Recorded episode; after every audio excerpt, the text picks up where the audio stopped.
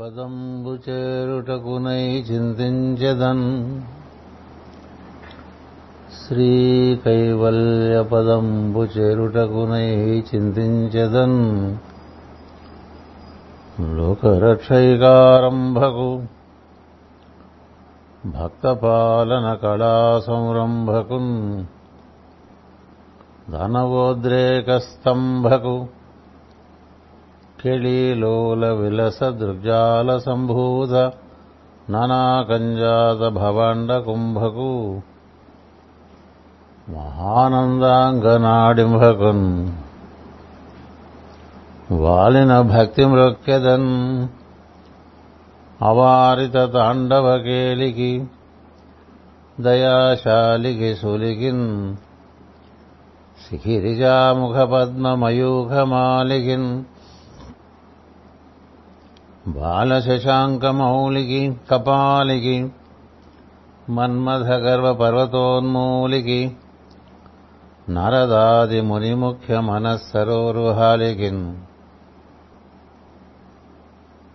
ఆదత సేవ చేసిద సమస్త చరాచర భూత సృష్టి విజ్ఞాతకు భరతీ హృదయ సౌఖ్య విధాతకు వేదరాశి నిర్ణేతకు దేవతానికరనేతకు కల్మషచేతకున్ అతత్రాతకున్ దాతకున్ నిఖిల లోక శుభప్రదాతకున్ ఆదరమొప్ప మ్రొక్కిడుదు అదృసుత హృదయానురాగ సంపాదికి రోషభేదికి ప్రసన్న వినోదికి విఘ్నవల్లికాచ్ఛేదికి మంజువాదికి అశేష జగజ్జనందవేదికిన్ మోదక ఖాదికిన్ సమదమూషదసాదికి సుప్రసాదికిన్ పలికెడిది భాగవతమట పలికించు విభుండు రామభద్రుండట నీ పలికిన భవహరమగునట పలికిద వేరుండుగాధ పలుకగనేలా భాగవతము తెలిసి పలుకుట చిత్రంబు సూలికైనను చిత్ర తమిచూలికైన విభుత జనుల వలన విన్నంత కన్నంత తెలియవచ్చినంత తేటపరదు.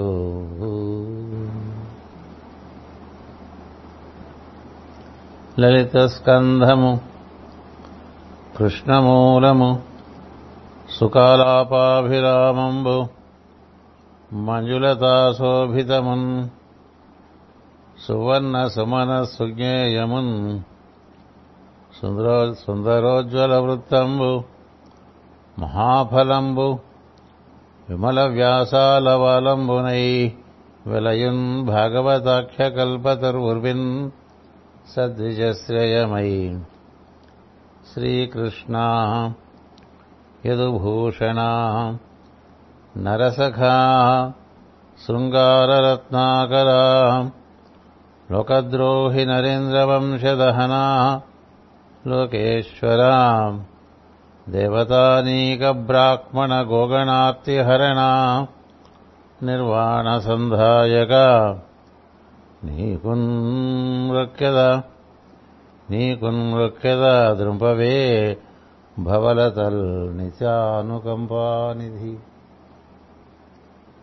నగుమగమున్ సుమధ్యమును నల్లని దేహము లచ్చికాట పట్టగు నురమున్ మహాభుజములు అంచిత కుండల కర్ణముల్ మదేభగతియు నిలవేణియు కృపారసదృశ్యు గల్గు వెన్నుడిముగ పొడసుపుగాత కనుమూసినయప్పుడు విచినప్పుడు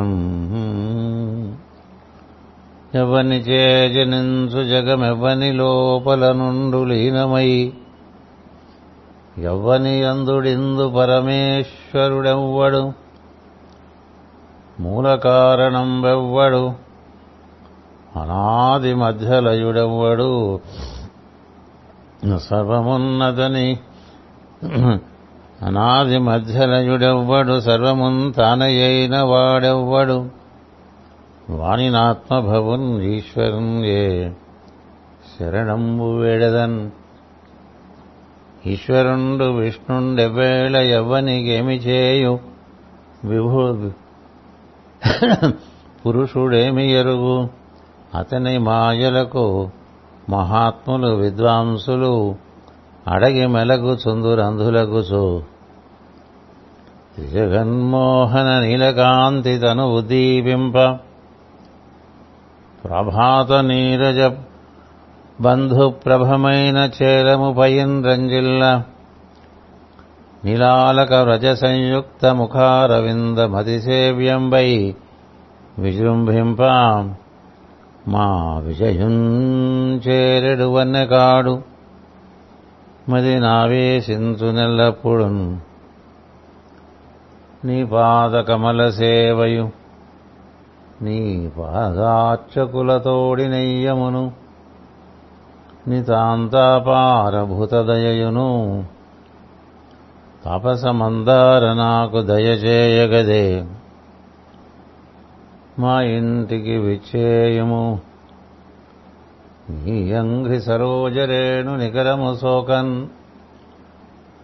మా ఇల్లు పవిత్రంబగు శ్రీయుతా నీ భటుని బ్రువందగదే నీవే తల్లివి తండ్రివి నీవే నా తోడు నీడ నీవే సఖుడవు నీవే గురుడవు దైవము నీవే నా పతియు గతియు నిజముగా కృష్ణ.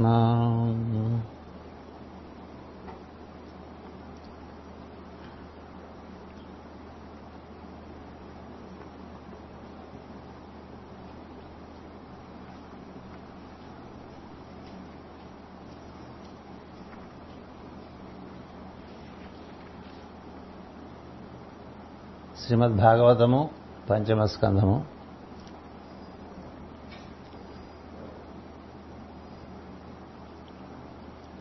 జడభరతుడు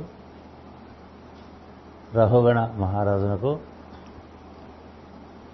తత్వబోధ నిర్వర్తిస్తూ ఉన్నాడు. అందులో ఈరోజు మనం చివరి ఆగమను చేరుకుంటున్నాం. ప్రధానంగా తత్వబోధ అంటే ఒకే ఒక సత్యము చైతన్య స్వరూపమై ఆ చైతన్యము మూడు రకములుగా ప్రవహిస్తూ ఇచ్ఛా జ్ఞాన క్రియాశక్తులుగా మూడు గుణములను ఐదు భూతములను ఏర్పాటు చేసి వాటన్నిటిలోకి తానే దిగి వస్తూ ఉంటుంది సత్యమే. అందుకని ఈ దిగి వచ్చిన సత్యం చుట్టూ ఏర్పరిచినటువంటి అల్లికంతా కూడా నిర్వర్తించేటువంటిది మహాచైతన్యం. ఆ చైతన్యానికి ఆ సత్యానికి ఒక అవినాభావ సంబంధం ఉన్నది. లయమప్పుడు రెండు ఒకటిగానే ఉంటాయి. సృష్టి ప్రారంభంలో రెండుగా ఏర్పడు వాటి నుంచి ఈ మూడు శక్తులు వాటి నుంచి సమస్త సృష్టి ఇట్లా ఏర్పడుతూ వస్తుంటాయి. ఈ ఏర్పడుతున్న దాని అంతా కూడా చైతన్యం ఆధారంగా ఏర్పడుతుంది.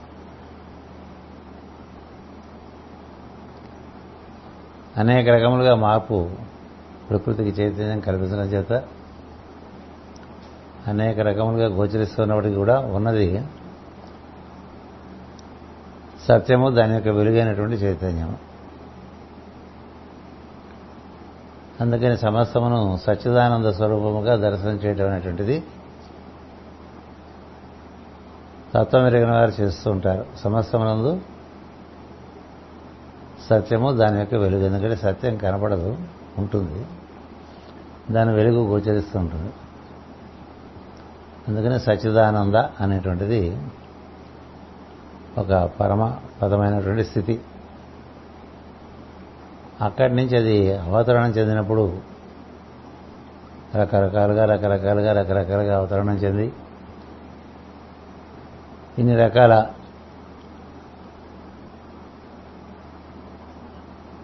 భూమండలాలు, గ్రహమండలాలు, సూర్యమండలాలు, సప్తర్షి మండలాలు, ప్రజాపతులు, మనులు, ఇలా అనేక రకాలుగా ఏర్పడిపోయినప్పటికీ వాటి నిండా నిండి ఉన్నది సత్యము, చైతన్యము.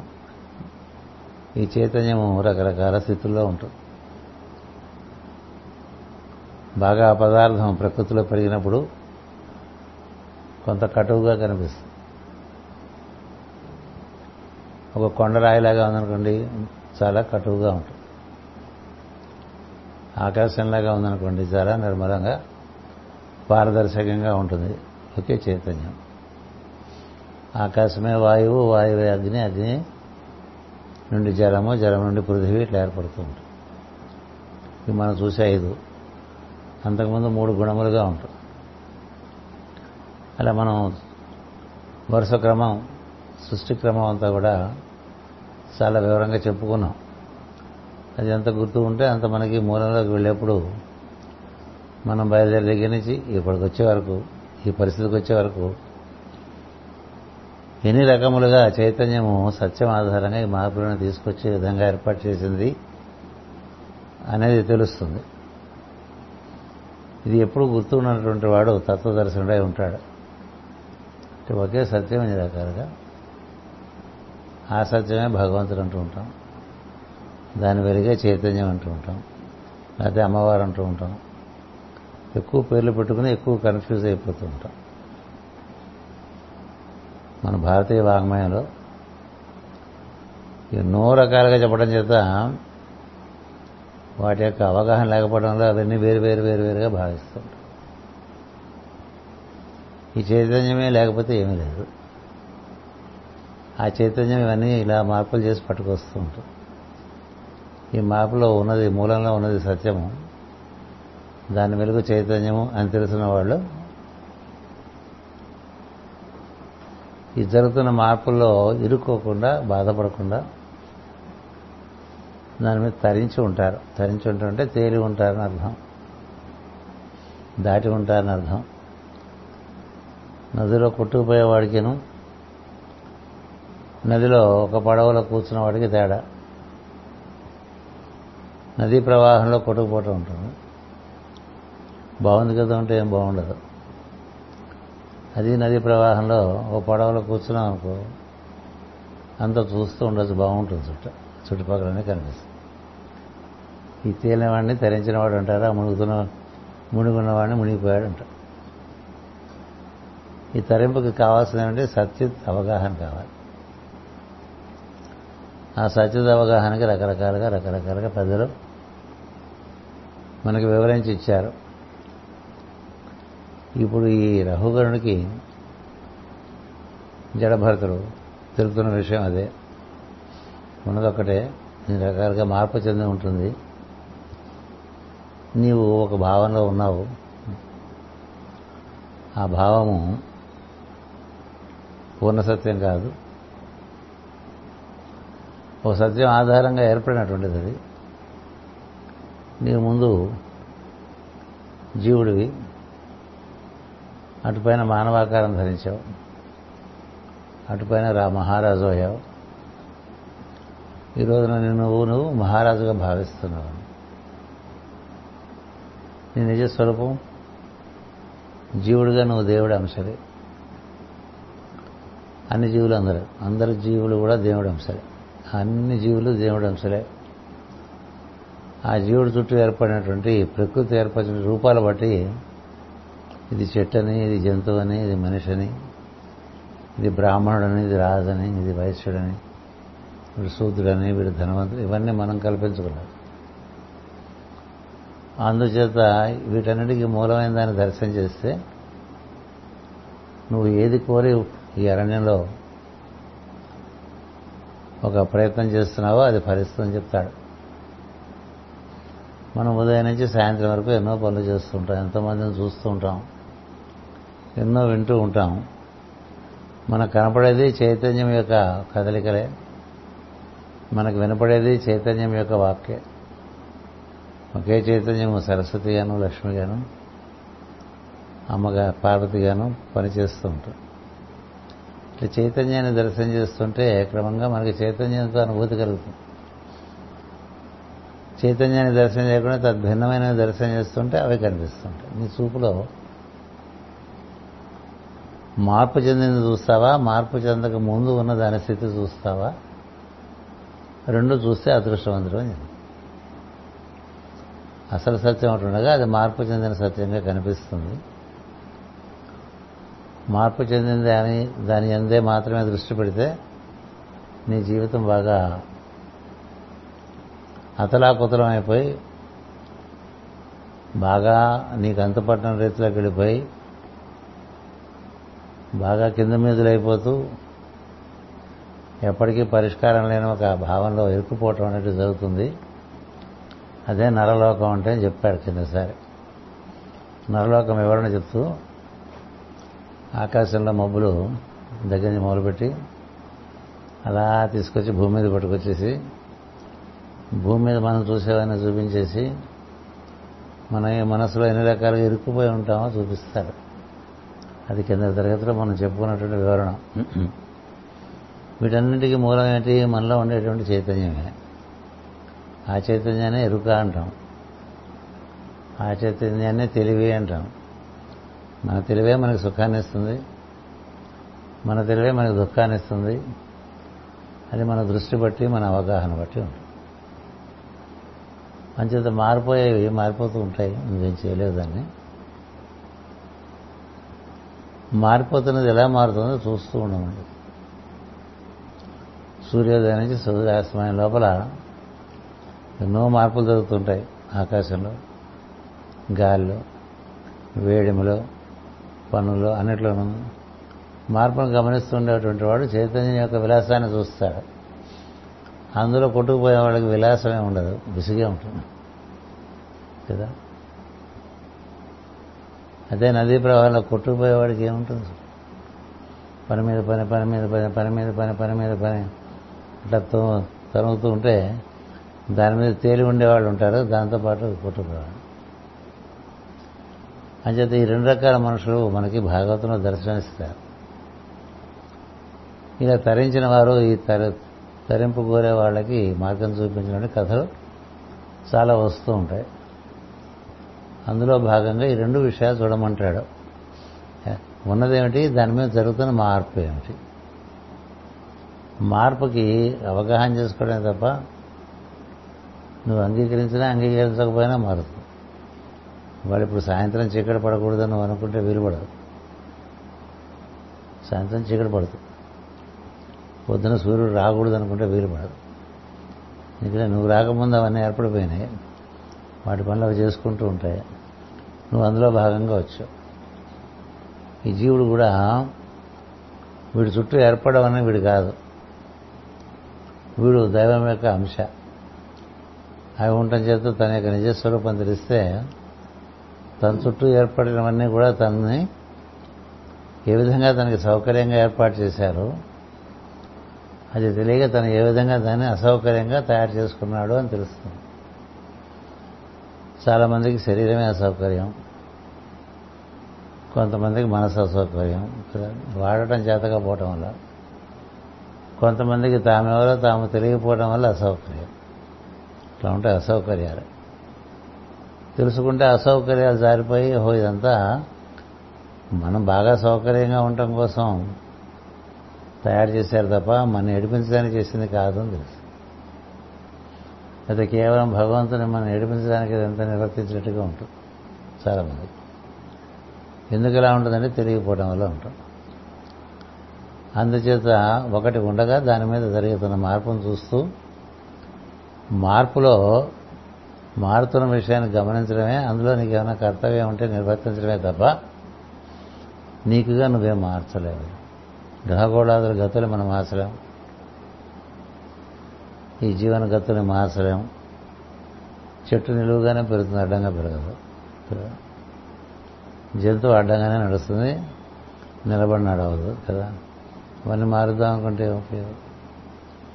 ఎలా ఉందో గమనించి దాని ప్రకారంగా మన దాంతో అనుసంధానం చెందడమే. అట్లాగే మనుషులు కూడా ఒక్కొక్కళ్ళు ఒక్కొక్క రకంగా ఉంటారు, వారి వారి స్వభావం బట్టి. ఓహో, ఈ స్వభావం ఇలా ఉంది, దీంతో మనం ఇలా వర్తించాలి అనుకోవడమే తప్ప వాడి స్వభావం మారాలని మనం ప్రయత్నం చేయకూడదు. ఏం చేద్దంటే ఎవరి స్వభావం వారిదే, వారు వారుగా వారిలో రావాల్సిన మార్పు వాళ్ళు నిర్వర్తింపబడుతూ ఉంటుంది తప్ప ఎవరు ఎవరిని మార్చేదే ఉండదు. ఎవరికి వారుగా మార్చుకోవడం అనేది కాలం రూపంలో ఈ చైతన్యం నిర్వర్తిస్తూ ఉంటుంది. అంచేది ఇలాంటి అనేక అనేక విషయంలో ఒక ఆరేడు తరగతుల నుంచి ఉన్నది, దాని మీద జరుగుతున్నటువంటి మార్పు, అది ఏ విధంగా మార్పు చెందుతూ ఉంటుంది అనేది, స్థితి మార్పులు జరుగుతూ ఉంటాయి. మళ్ళీ మధ్య మధ్యలో మనకి అసలు స్థితి తెలుస్తూ ఉంటుంది. మనమే నిధుల్లో ఉండేవాళ్ళం, పొద్దున్న మేలు కాంచుదాం, పనుల్లో దిగుతాం, అప్పుడప్పుడు కాలంలోకి వెళ్తూ ఉంటాం కదా. నాలుగు స్థితుల్లో తిరుగుతూ ఉంటాం మనం, నిద్ర, మెలకువ, స్వప్నము కాక మనం ఉన్నాం. ఈ నాలుగు స్థితుల్లోకి మూడు స్థితుల్లోకి వెళ్ళొస్తూ ఉంటాం మనం. ఈ మూడు స్థితుల్లోకి వెళ్ళి వచ్చే నాలుగో వాడు ఎట్లా ఉంటాడో మనకు తెలియదు. నేను నిద్రపోయానంటావు, నేను లేచానంటావు, నాకు స్వప్నం వచ్చిందంటావు. నీకేగా స్వప్నం వచ్చినా, నిద్ర వచ్చినా, మెలకు వచ్చినా, ఈ మూడు స్థితులు కాకుండా నువ్వు ఎట్లా ఉన్నావు? నువ్వు ఉండబట్టు కదా ఈ మూడు గదుల్లోకి వెళ్తున్నావు. నువ్వు లేకపోతే నీకు నిద్ర ఎక్కడ, నిద్ర రావటం ఏంటి, నీకు మెలకు రావటం ఏంటి, నీకు స్వప్నం రావటం ఏంటి? నేననే ప్రజ్ఞ ఒకటి ఈ మూడిటికి అతీతంగా మనలో ఉంది. అది మనలో ఉన్న ఈశ్వరుడి నుంచి దిగి వచ్చినట్టు. ఈశ్వరునికి ఈ మూడు స్థితులకి అతీతంగా ఉంటాడు ఆయన. జీవుడు ఈ మూడు స్థితులకి లోబడి ఉంటాడు. అంచేత ఈశ్వరునికి జీవునికి ఉండేటువంటి సంబంధం తండ్రి కొడుకు సంబంధం లాంటిది. కొడుకు తండ్రి నుంచి రావటానికి తల్లి ద్వారా రావటం చేత, అలాగే ఈ త్రిగుణముల ద్వారా జీవుడు రావటం చేత త్రిగుణములకు బద్ధుడై ఉంటాడు జీవుడు. జీవుడు జీ త్రిగుణాత్మకుడు, దేవుడు త్రిగుణాతీతుడు. అందుకే మనం ఈ తత్వం తెలుసుకుని ఈ మూడు గుణములని సమం చేసుకుంటే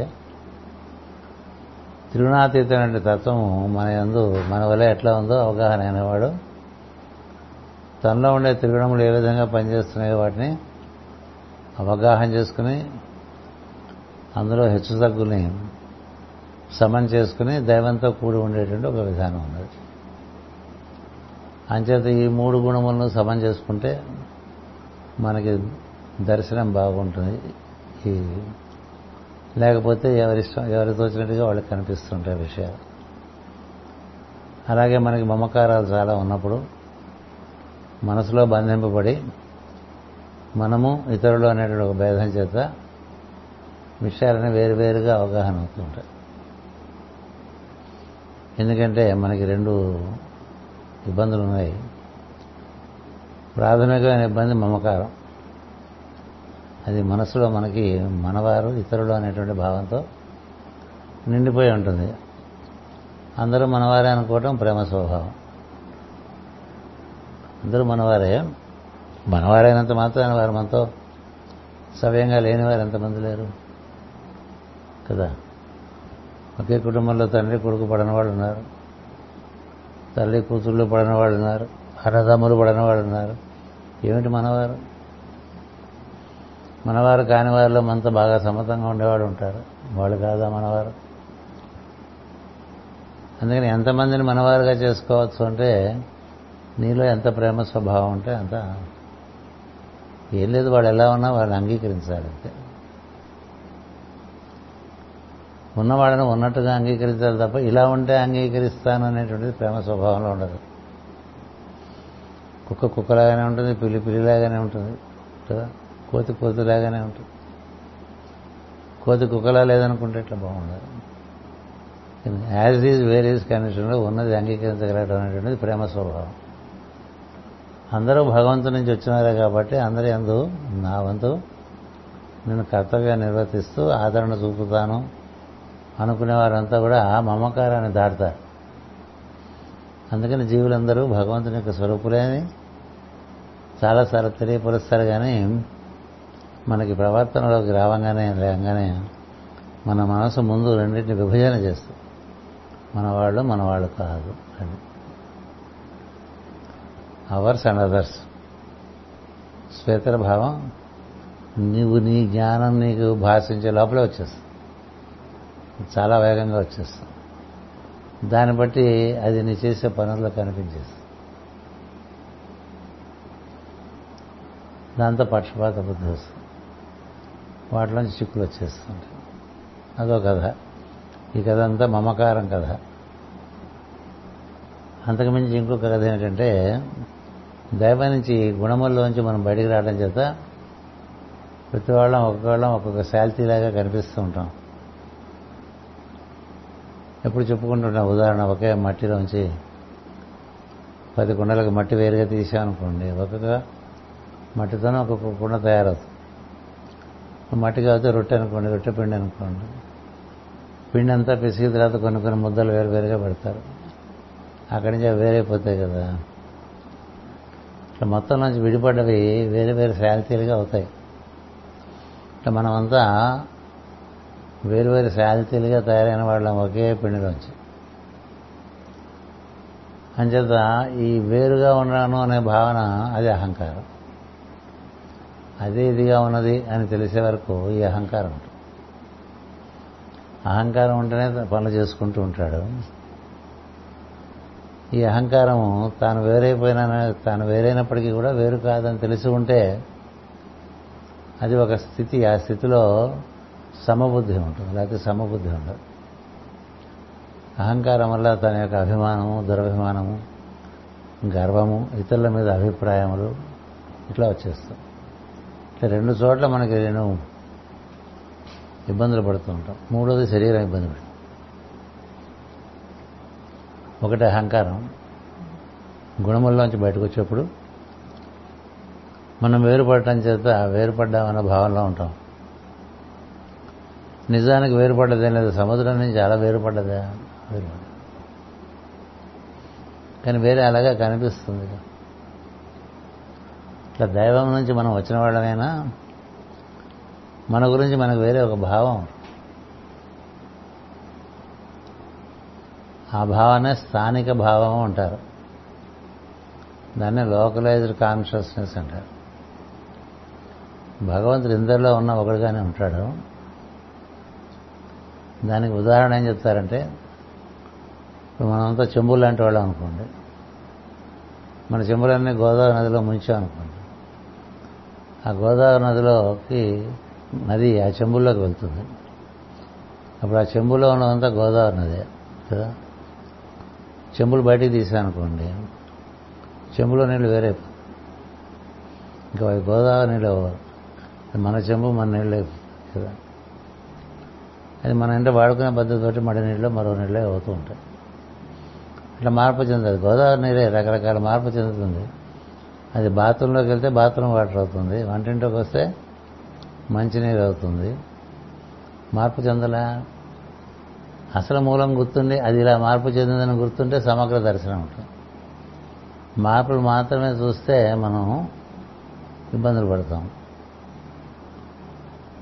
మార్పులు చూడకపోయినా ఇబ్బందులు పడతాం.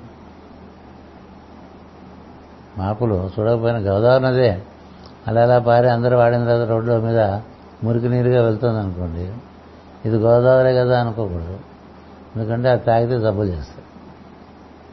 అందుకని ఇలా మారిపోయింది కాబట్టి. అందుకని అది ఇది కలిపి ఈ రెండో సత్యం కూడా దాని మీద తేలుతున్న సత్యంగా చూడమని జడభరతుడు చెప్తాడు. ఈ రెండోదే పట్టు రెండోదే పట్టుకుంటే మొదటిది నీకు దొరక నీకు ఎప్పటికీ సమన్వయం దొరకదు. అందుచేత ఆ సమన్వయం చాలా ముఖ్యము. అది లేకపోవడం వల్లే నువ్వు ఈ విధమైన తారతమ్యాలతో అట్లా పలకిలో కూర్చుని నేను బోధ చేస్తున్నా వాడు పలకలోనే కూర్చుంటున్నాడంటే వాడేం శిష్యుడు పలకలో కూర్చున్నాడు. గురువుగారు పలకి మోసి బోధ చేస్తున్నాడు, వాడికి ఇంకా పలకి దిగాలనిపించట్లే. అదేంత పరిస్థితి కదా, అలాంటి పరిస్థితులు ఉంటాయి.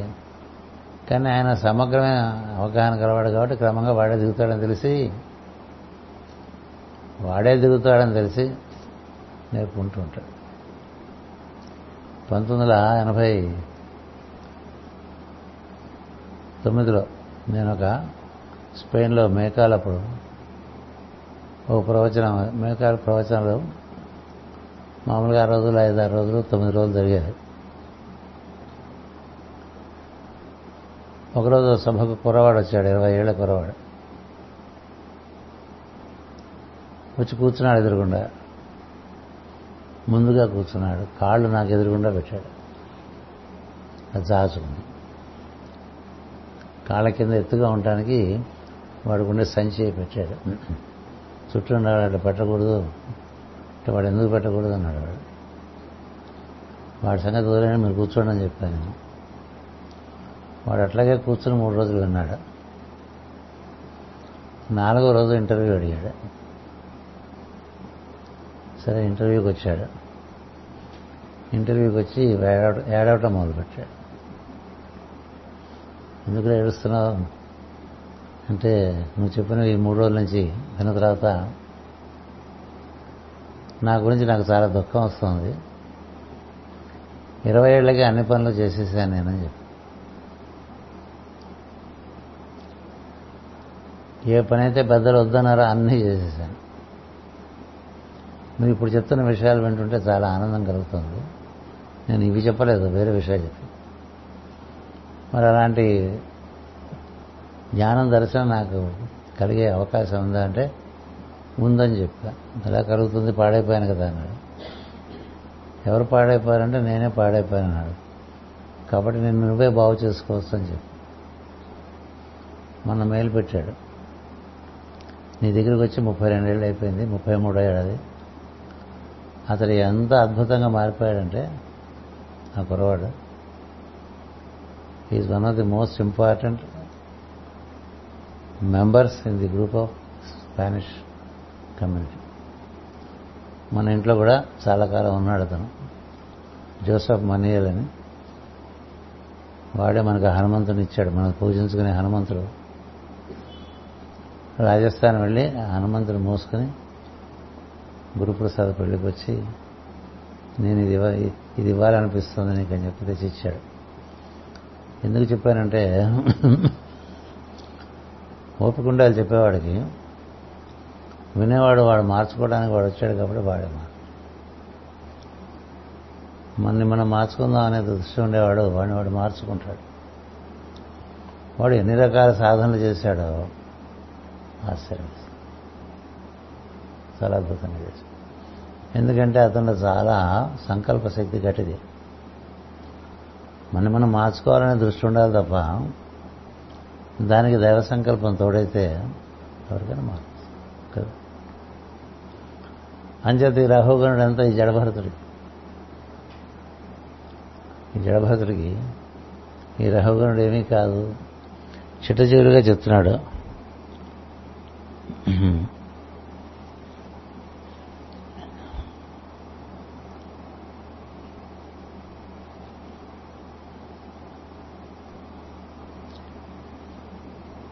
సంసార బంధములలో తిరుగవాడిట్లు ప్రయాసపడి సంపదలను కూర్చుటలో తనకు ప్రయాస లోకమునకు సంపదయు మిగిలిపోవచ్చుండును. కొందరు ఇహలోక ఫలములను కోరి పరలోక మెరుగక ఇట్లు చెడిపోవచ్చుందరు అన్నారు. ఇది చాలా పెద్ద విషయం. మనం ఎంతసేపు ఇదే ఉందనుకుంటాం, దురదృష్టం. ఇన్ని వినా ఇన్ని లోకాలు ఉన్నాయని చిలక పలుకులు పలుకుతున్నా ఎక్కడ ఈశ్వరుడు మాత్రం లోపల ఇది కాక ఇంకో లోకం ఉన్నదనేది మనకు అనిపించదుగా. చెప్పడానికి ఏం గట్టిగా చెప్తున్నా, ఓం భూహు అంటాం, ఓం భువహ అంటాం, ఓం సువహ అంటాం, ఓం మహహ అంటాం, ఓం జనహ అంటాం, ఓం తపహ అంటాం, ఓం ఓం సత్యం అంటాం కదా. ఇట్లా అంటంలో స్టైల్ తప్ప ఇవి ఉన్నాయని విశ్వాసం ఉందా ఉందా విశ్వాసం ఉంటే ఇంతకు మించిన విషయాల్లో మనసు పెడుతోందా? ఏడు లోకాలుంటే ఒక లోకంలోనే పడుండి మిగతా లోకాలని అసలు వాటి గురించి ఆలోచన చేయబోయిన వాడికి ఏమవుతుందంటే అక్కడే తత్సాడుతూ అక్కడే గిలగిలాడుతూ ఉంటారు. ఎందుచేతంటే సంసార బంధంలో ఉన్నాడు కాబట్టి ఇవే చూసుకుంటాం. కళ్ళు మూసుకున్నా ఇవే గుర్తు. కళ్ళు మూసుకునే ఉంది మన కుటుంబం, మన వ్యవహారాలు, మన పరిస్థితులు, మన ఆరోగ్యాలు, మన స్థితిగతులు, ఇప్పుడు ఏం జరుగుతుంది, రేపేం జరుగుతుంది, ఇలా ఆలోచించుకుంటుంటాను. చెప్పడానికి మాత్రం పాదోశ విశ్వభూతాన్ని త్రిపాదశ అమృతం దివ్య అంటాం. కానీ ఆ అమృతమయము దివ్యమైనటువంటి మూడు పాదాల గురించి మనసులో ఎంత భావన జరుగుతుంది? ఏం జరగదు, ఏం జరగదు. వాడు సంసారం అంటే సంసారం అంటే ఎవరంటే ఈ కనపడుతున్నది చూసేవాడు సంసారం. ఈ కనపడేదానికి ఆధారంగా ఉన్నటువంటి లోకాలని చూడటం అనేటువంటిది ఒకటి ఉన్నది. ఇంతకన్నా మూడు రెట్లుగా ఉందని చూడొచ్చు, ఇంతకన్నా ఏడు రెట్లుగా ఉందని చూడొచ్చు. నీ ప్రజ్ఞా విశేషం బట్టి ఎన్ని రకాలుగానది దర్శనమిస్తుంది. అందుకని ఇహలోక ఫలమును కోరి పరలోక మెరుగక ఇట్లు చెడిపోతుందరు. రోజు రాత్రి నిద్రలోకి వెళ్తాం మనం అంతా కదా. ఎక్కడికి వెళ్తున్నారు? ఎంతసేపు నిద్రపట్టలేదని ఏడిపే తప్ప నిద్రపట్టలేదని ఏడుస్తూ ఉంటారు. నిద్ర వస్తే ఎక్కడికి పోయో తెలియదు, ఎక్కడికి వెళ్ళా, ఎక్కడి నుంచి వచ్చావు, మళ్ళీ నిద్రలోంచి ఎక్కడి నుంచి వచ్చావు,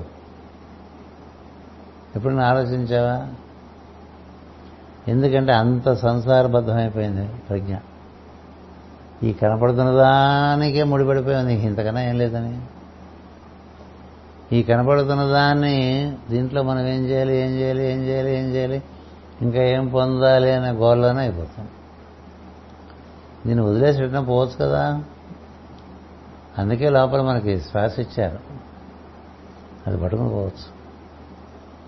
శ్వాస నువ్వు నిద్రలో ఉన్నా కూడా నీకు ఉంటుంది కాబట్టి దాన్ని పట్టుకుని వెళితే వేరే లోకాల్లోకి ప్రవేశించవచ్చు. లేదా నీవే కొన్ని ఊహలు చేసుకోవచ్చు మనసుతో. లేదా నువ్వు ఒక సూర్యబింబాన్ని దర్శనం చేస్తున్నట్టుగా నుదుటి భాగంలో భావం చేసుకోవచ్చు. మళ్ళీ అప్పుడు కూడా దరిద్రం భూమి మీదే చూడక్కల, ఇంకా పెద్ద విషయాలు చూడవచ్చు కదా కదా ఎన్నైనా దర్శనం చేసుకునే ప్రయత్నం చేయొచ్చు కదా సూక్ష్మలోకాల్లో ఉండేటువంటి విషయాలు. అలా ఉండదు, ఎందుకంటే మనసు అంత బాగా భౌతికమైన విషయాల్లో చిక్కుకుపోవటం వల్ల ఇంకా మనసుకి పరిష్కారం రాదు పరిష్కారం రాదు ఇన్నిటి నుండి విమోచనం పొందుటయే జీవితమని మోక్షధర్మమని గమనింపక కొందరు చనిపోవదురు. కొందరు చనిపోవటం ఏంటి, అందరూ చనిపోతారు. ఇందులో ఉండగానే ఇందులోంచి బయటకు వెళ్ళే విధానం చెప్పేది సనాతన ధర్మం. ఎందుకంటే ఇందులో ఉండగానే ఇందులోంచి బయటకు వెళ్తున్నావు నువ్వు. నిజానికి రోజు నిద్రలో నువ్వు నీకేం జరుగుతుంది, నువ్వు ఇందులో ఉండవు. ఇది శ్వాస స్పందన చూసుకుంటూ ఉంటే నీలో ఉండే ప్రజ్ఞలోంచి బయటకు వెళ్ళిపోయి ఏవేవో అనుభూతులు చెందిస్తుంటాం. అవి అప్పుడప్పుడు మనం కళలుగా భావం చేసుకుంటూ ఉంటాం. కొన్ని కళలు చాలా నిజం అనిపిస్తుంది, అవి ఏవేవో లోకాలు తిప్పినట్టుగా ఉంటుంది. దాన్ని బట్టి మనకేం తెలుస్తుంది, మనం ఇందులోనే ఉండం, ఇందులోంచి బయటకు వెళ్తూ ఉంటాం అని తెలుస్తుంది. అందుకని నిద్ర ఒక పెద్ద అవకాశం శరీరంలోంచి బయటకు వెళ్ళడానికి ఒక ప్రయత్నం చేయటానికి. నువ్వు ధ్యానం చేసేప్పుడు అంతగా వెళ్ళిపోయి శరీరంలోంచి బయటకు వెళ్ళిపోవాలంటే ధారణ స్థితికి వెళ్ళాలి. ధారణ స్థితికి వెళ్ళిన వాడికే శరీరం తాను ధరించాడని తెలుస్తుంటుంది. మిగతా వాళ్ళెవరికి ధారణ జరగదు కాబట్టి మనం శరీరం ధరించామనే భావన ఉండదు.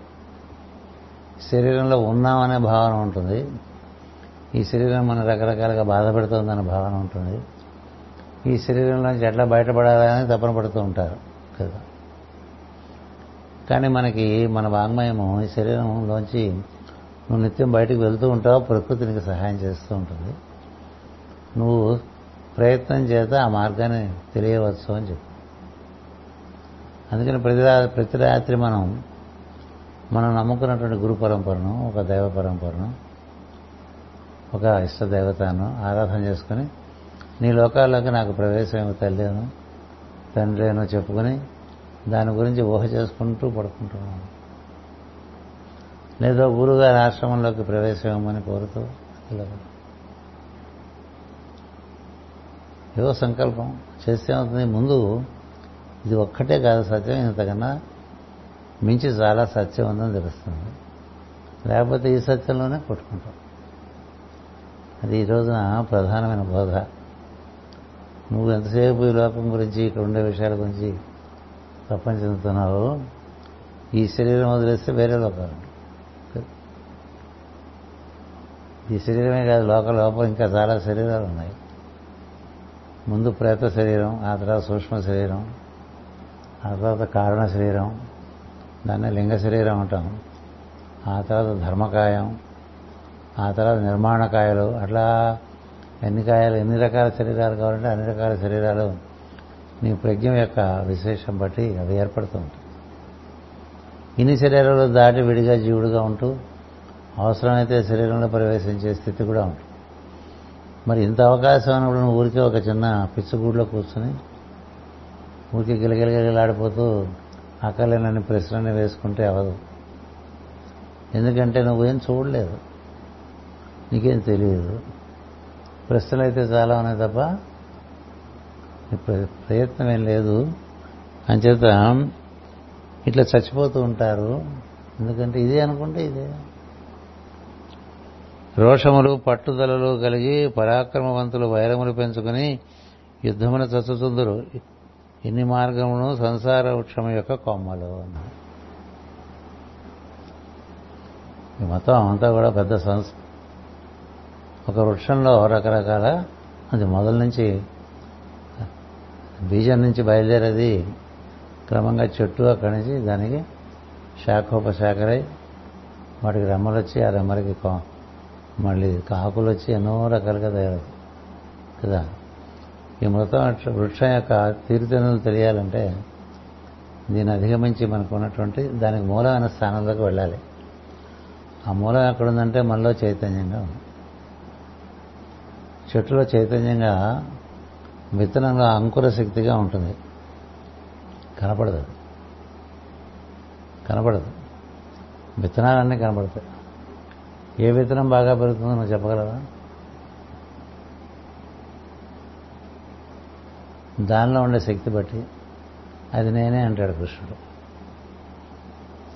బీజం మాం విద్ధి పార్థ అంటాడు. ఎవరిలో పెరుగుదలైనా నేనే. నాతో నువ్వు కూడున్నావు అనుకో, పెరుగుతావు. అందుకని ఈ పెరుగుదల అన్నిట్లోకి పెరిగి ఆకుల్లో కూడా వచ్చేసింది.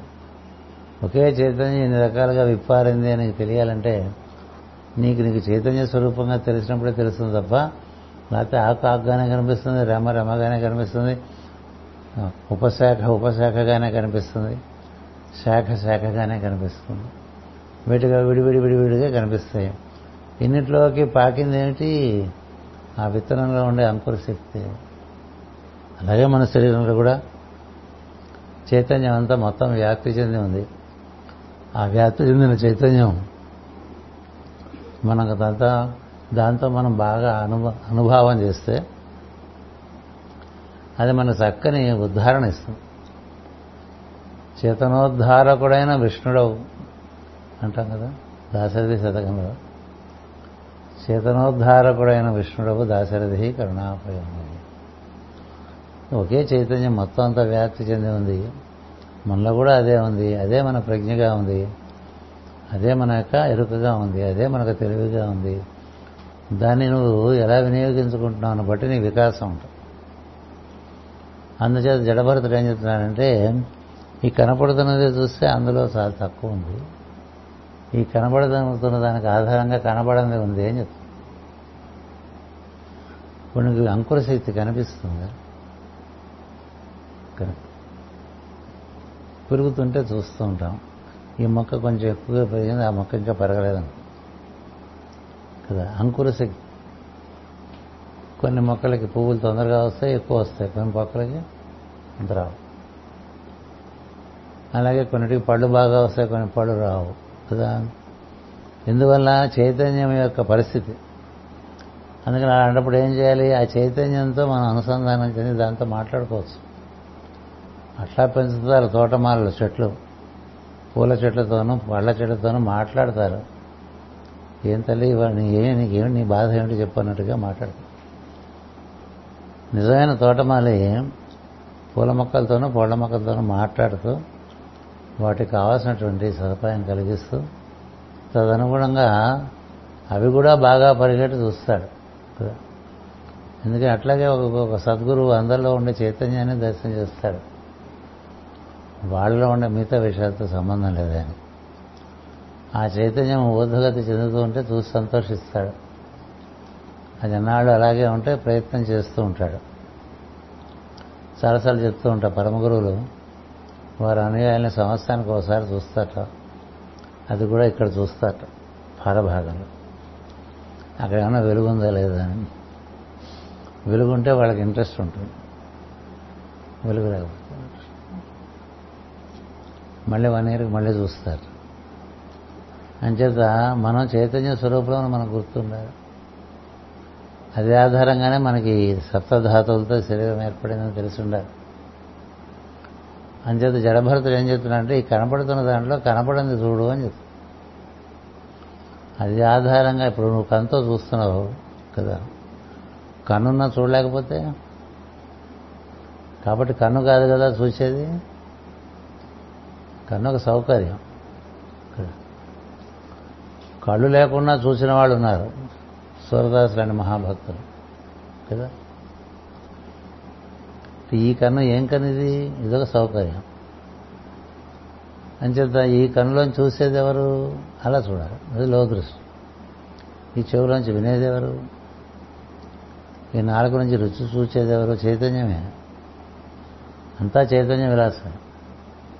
నేను మాట్లాడుతుంటే మీరు వింటున్నా, మీరు తల ఊపుతుంటే నేను చూస్తున్నా, ఎవరిదంతా గమనిస్తున్నారు? చైతన్యం. ఆ చైతన్యం యొక్క స్థితులు ఉన్నాయి, అది ఏడు రకాలుగా చెప్తారు.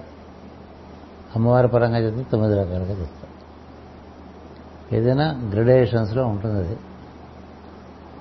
సోపాన క్రమంలో ఉంటుంది. అతి సున్నిత నుంచి, అతి సూక్ష్మం నుంచి చాలా భౌతికంగా వరకు కూడా ఉంటుంది. అందుచేత ఈ స్థితులన్నింటినీ చూడగలడం చేస్తూ ఉంటే ఏం జరుగుతుందంటే నీకు ఈ కనపడుతున్న దాంట్లో కనపడంది కూడా కనపడటం అనేటువంటి ఒక అవగాహన ఉంటుంది. అక్కడ కనపడటం అంటే అవగాహనే కనపడటం. నీకెంత అవగాహన అయితే నీకు అంత దర్శనమైనట్టుగా ఉంటుంది. అది చెప్తున్నాడు. ఏం చెప్పాడంటే ఇంతతోనే పెట్టుకోపోక ఇంతకన్నా చాలా ఉన్నది విషయమా అని. ఈ లోకాలన్నీ తెలిసి వెండితెర వరకు వెళ్ళాలంటే సినిమాలో ఇరుక్కుపోతే వెండితెర ఏం కనిపిస్తుంది? అంచేత కాలచక్రమును నియమించినట్టు చక్రాయుధిని కొలుచుట తెలియక కొందరు కాకులు, గద్దలు, కొంగలు, రాబందులు వంటి తీవ్ర రాగద్వేషాదులతో కూడిన వారితో స్నేహము చేసి వారి వలన మోసపోతుందరు. ఇప్పుడు ఈ ప్రపంచంలో రకరకాల మనుషులు ఉంటారు, వారందరితో మనకి అవసరం లేదు, సంబంధం లేదు. మనబోటి భావాలు, అనుభవాలు ఉన్నటువంటి వారితో మన సంబంధం ఏర్పరచుకుంటే తదనుగుణంగా మన భావాలను మనం పెంపొందించుకుంటూ ఉండొచ్చు. లేకపోతే మనం ఈ వార్తలు విన్నా, న్యూస్ పేపర్లు చదివినా ఎంతో మనసు వికలమైపోయేటువంటి వార్తలు ఉంటాయి. వాటిని అవన్నీ పోగేసుకుని మనం బాగా విచికిత్స చేసామనుకోండి, పొద్దునే కాఫీ తాగుతుంది, ఇక ఆ రోజుకి మన మనసు బాగా కలుషితమైపోతుంది. వాటి గురించి మనం ఇంకా చర్చలు చేస్తున్నాం అనుకో, ఎక్కడెక్కడ దొరుకుతుంది నీ ప్రజ్ఞ? ఇట్లా రాగద్వేషాలు కామక్రోధాలు వీటితో కొట్టుకుంటున్నటువంటి ఒక కార్యక్రమం ఒకటి నడుస్తుంటే వాటిలో నువ్వు తీరిపోయి ఇరుక్కున్నట్టుగా కదా. పొద్దునే ఒక ఓ భగవద్గీత మన వాళ్ళు చెప్పారు, ఉదయం భగవద్గీత రాత్రి సాయంత్రం భాగవతం అన్నారు. ఎందుకంటే ఉదయం మనసు మేధస్సు బాగా పనిచేస్తూ ఉంటుంది, లోతైన విషయాలు తెలుస్తాయి. అందుకని ఉపనిషత్తులు భగవద్గీత పొద్దున పూట, సాయంత్రం పూట కొంత కథలుగా కనిపించేటువంటి పారాయణలు. ఏం చేద్దాం, నీ మనసుని నువ్వు ఎక్కడ తిప్పితే నీ ప్రజ్ఞ మనసులో ఉంటుంది చేత. మనసు మనసును ఎందుకంటామంటే మన ప్రజ్ఞ మనసులో ఉంటుంది కాబట్టి ఆ ప్రజ్ఞ ఎక్కడ తిరుగుతుంటే అక్కడ అన్నీ పోగేసుకుంటూ ఉంటుంది. అది అది ఆ ప్రజ్ఞ ఒక రామకథలోనో, ఒక కృష్ణ కథలోనో, ఒక మహాత్ముని కథలోనో, ఒక జ్ఞానబోధలోనో దాన్ని నిమగ్నం చేసావనుకో అక్కడి నుంచి పిండుకుంటూ ఉంటుంది. నువ్వు దేంట్లో పెడితే అక్కడి నుంచి తీసుకుంటూ ఉంటుంది. అలా జరిగినప్పుడు నీకు ఇతరములైనటువంటి ఈ పనికిరాని విషయాల కన్నా పనికొచ్చే విషయాల్లోకి నువ్వు ప్రవేశించడానికి అవకాశం ఏర్పడుతుంది. దాని రుచిని బట్టి మనం ముందుకు పోతూ ఉంటాం. అంచేత దానివల్ల ఇలా ఈ రాజకీయ నాయకులు, సినిమా నాయకులు, తర్వాత క్రికెట్ వీరులు వీళ్ళంతా ఉంటారు కదా, మనం వీళ్ళ గురించి ఆలోచిస్తూ వాళ్ళ గురించి డిస్కస్ చేస్తూ వీళ్ళు వాడు గొప్ప అంటే కాదని ఇంకోటి గొప్ప కొట్టుకోవడం వరకు వెళ్ళిపోయింది అనుకోండి. అది ఏంటి తిరిగి తప్పుతుంది. వాళ్ళే మన బంధువులా చుట్టారా, మనం చుట్టారా మన బంధువులా? ఈ రాజకీయ నాయకుడు గొప్ప అంటే కాదు, ఆ రాజకీయ నాయకుడు గొప్ప ఎందుకు? ఇట్లా కొట్టుకునే వాళ్ళు ఉంటారు. పేపర్ పట్టుకుని డిస్కషన్స్ పొద్దునే వాళ్ళతో మనం చేయలేమనుకోండి. అది చెప్తున్నాడు. అందుకని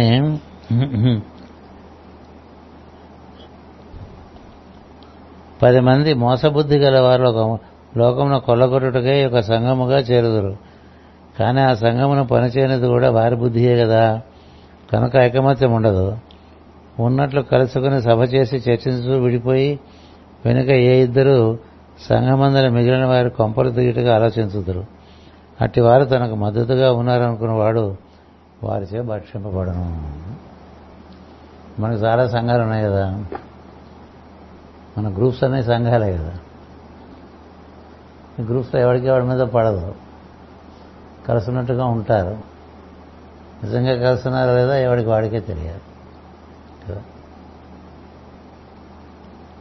అది కుటుంబాలు కుటుంబాలుగానే ఉన్నారు, ఆధ్యాత్మిక సోదర బృందాలుగానే ఉన్నారు. ఎందుకు పడదంటే అందరిలో ఉన్న ఒకరిని చూడకపోవడం వల్ల పడదు కదా. అందరిలో గురువుగారు ఉన్నారని గుర్తుంటే పడకపోవటం ఏంటండి? ఎందుకు పడట్లేదంటే గురువుగారిని చూడట్లేదు అందరిలో. అందరిలో గురువుగారిని చూడట్లేదు అనేది స్పష్టం. చూస్తే పడకపోవడం అనేది ఎందుకుంటా కదా. మాస్ గారు ఇంకేవో పెద్ద సంఘాలు రాశారు. మన మామూలు సంఘాలనే ఒక ఇంట్లో నలుగురికి పడదు, ఓ సంఘంలో నలుగురికి పడదు. ఎంతసేపు ఎవరి భావాలు వాళ్ళు వాళ్ళ పనులైట్లుగా చూసుకోవడమే వాళ్ళ ప్రధానం. దాంట్లోంచి రాజకీయాలు ఇలా వచ్చేస్తుంటాయి కదా. దీనివల్ల అంటారు అందరూ భాగవతం మళ్ళీ మాట్లాడతాం, అందరికీ ప్రమాణం భాగవతమే, కానీ ఎవరికి ఎవరంటే పడదు. ఏంటిది ఎందుకు పడదంటే వైవిధ్యం చూస్తున్నావు తప్ప అందులో ఉండే ఏకత్వం చూడటం. మరి ఆయనకు అందరికీ ఆయన అందరి వాడు కదా, ఆయనకు అందరూ కావాలి, గురువుగారికి అందరూ కావాలండి. శిష్యులు కొందరు మేము ఎక్కువ ఇంట్రెస్ట్ గురువుగారికి మేమంటే అనుకుంటూ ఉంటారు. అలాగే ఉండదు, నీ ఇంట్రెస్ట్ బట్టి ఆయన interest. It is always the same, ఒకటే ఒకే చూపు, నీ చూపు బట్టి ఆయన చూపు. అంచేత నువ్వు సంఘంలో ఒకడు అంత బాగుండకూడదు మనకన్నా అనుకుంటే విడిపడతారు. అందుకని వాడేందు భగ గురువుగారి చూపు ఉంటుంది కదా. అందరూ బాగుండాలనుకోవడం వల్ల మనకు బాగుంటుంది. వాళ్ళు బాగుంటా బాగుండకపోవడం అనేది వాళ్ళ బట్టి ఉంటుంది, వాళ్ళకున్న కర్మను బట్టి ఉంటుంది, వాళ్ళకున్న అనుగ్రహం బట్టి ఉంటుంది. నీ వరకు నువ్వు చేయవలసిన పని చేస్తూ ఉంటావు. ఈ పడకపోవటం ఎక్కడి నుంచి వస్తుంది మనలో మనకి? ఎందుకు పడదంటే విడిగా చూస్తాం కాబట్టి పడదు. ఎందుకు విడిగా చూస్తున్నామంటే ఇంతకన్నా లోపలికి వెళ్ళటలే ఇంతకన్నా లోపలికి వెళ్ళటలే ఇప్పుడు నీ కనులోని చూసేది నా కనులోని చూసేది ఒకే వెలుగనేది ఎన్నిసార్లు మేది light in me be the light before me అన్నా అది లోపల అది ఆకళింపు కాల. మేది సౌండ్ అట్లా reveal the light in me అని అన్నా లోపల నుంచి మాట వస్తే ఆ మాటలోంచి వెలుగు రావట్లే, అపశబ్దాలు వస్తాయి అపశబ్దాలు వస్తాయి నిజంగా వెలుగుంటే అపశబ్దాలు ఎట్లా వస్తాయి కదా, సుశబ్దాలు రావాలి కదా. సుశబ్దంబుల్ పలకము నాదు వాక్కునం సంప్రీతిం. ఈ జడభరతుడు ముందు కదా వృషభుడు కదా, వృషభుడు మాట్లాడితే ఎట్లా ఉంటుంది, మాట్లాడితే వెలుగు వచ్చేస్తుంది, మాట్లాడితే వికాసం వచ్చేస్తుంది, మాట్లాడితే తన్మయత్వం వచ్చేస్తుంది, అది వృషభత్వం. మరందరూ మాట్లాడితే అట్లా ఉంటుందా? మహాత్ములు మాట్లాడుతుంటే ఎందుకు అట్లా వింటూ ఉంటారు? అట్లా అక్కడ సౌనకాది మునులకు సౌనకాది మునులు వైశంపాయనాది మునులకు అట్లా చెప్తూనే ఉన్నారటండి, వీళ్ళు వింటూనే ఉన్నారట. వాళ్ళు ఊరికి మధ్య మధ్యలో కాలకృత్యాలు తీసుకొస్తారు తప్ప మిగతా పడినసేపు ఈ భాగవత పారాయణలోనే ఉంటారట. అంతగా ఆకట్టుకునేటువంటి భాషణం ఉందంటే అది ఎలాంటి వాక్ అయి ఉండాలి? వృషభావతారం అంతా దాని గురించి, నీ వాక్కు దానిలో ఉండే మాధుర్యం, దానిలో ఉండే పద సంపద, దానిలో ఉండే అర్థం. ఎందుకంటే అది చైతన్య ప్రవాహం, ఆ చైతన్య ప్రవాహం నేను ముంచెత్తేస్తా. అలా ఉంటే బాగుంటుంది తప్ప వీడు ఎప్పుడు ఆపేస్తాడా అన్నట్టుగా ఉండకూడదు. మాట్లాడితే అవతల వాళ్ళకి బాధ కలిగిందనుకోండి అది మురుగునీరే కదా. అందుకని అపశబ్దాలు నోటి నుంచి వస్తున్నాయంటే చాలా మౌనం పాటించాలి. సుశబ్దాలు వచ్చేంత వరకు శిక్షణ ఇచ్చుకోవాలి. అంచేత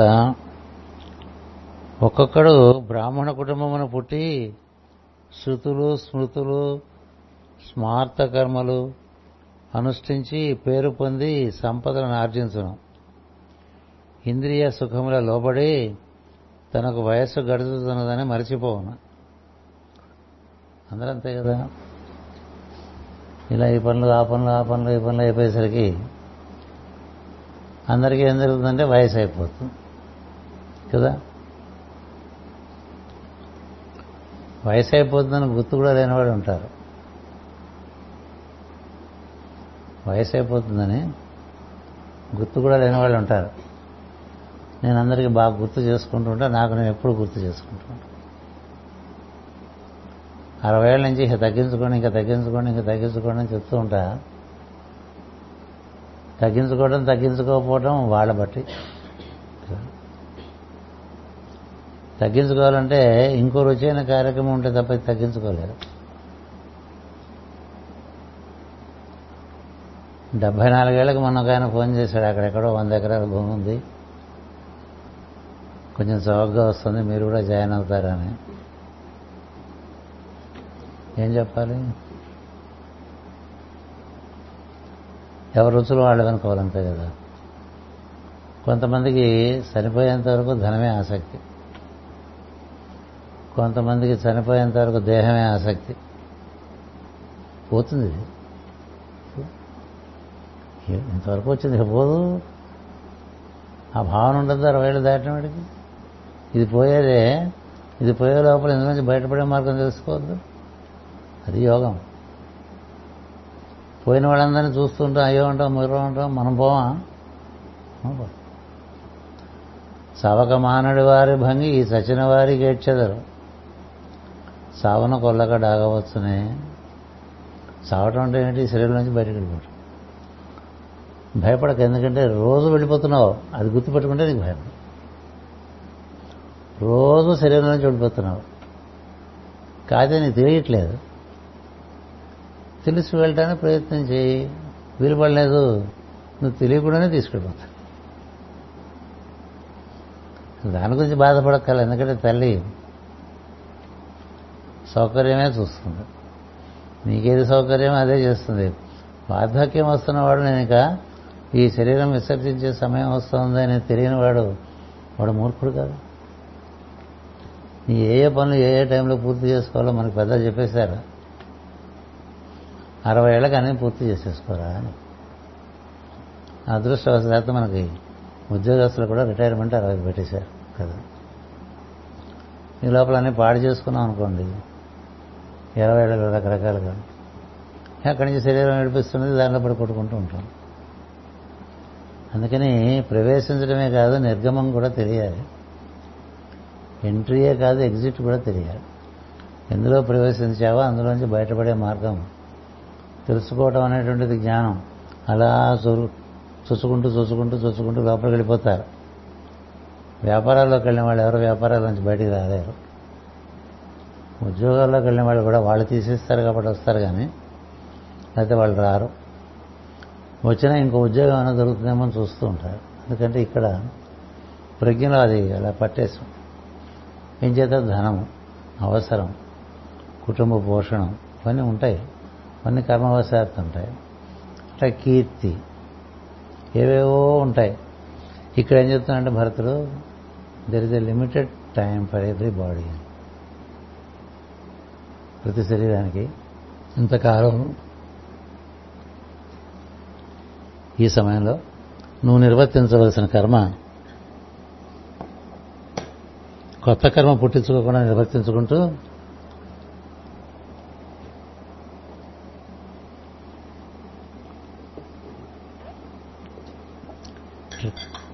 ట్రైన్ ఎక్కడైనా రెడీగా కూర్చునే వాళ్ళు ఉంటారు కొంతమంది. వల్లనే అయిపోయినాయి మనం వెళ్ళిపోవచ్చు. అక్కడి నుంచి సాధన ఏమిటి?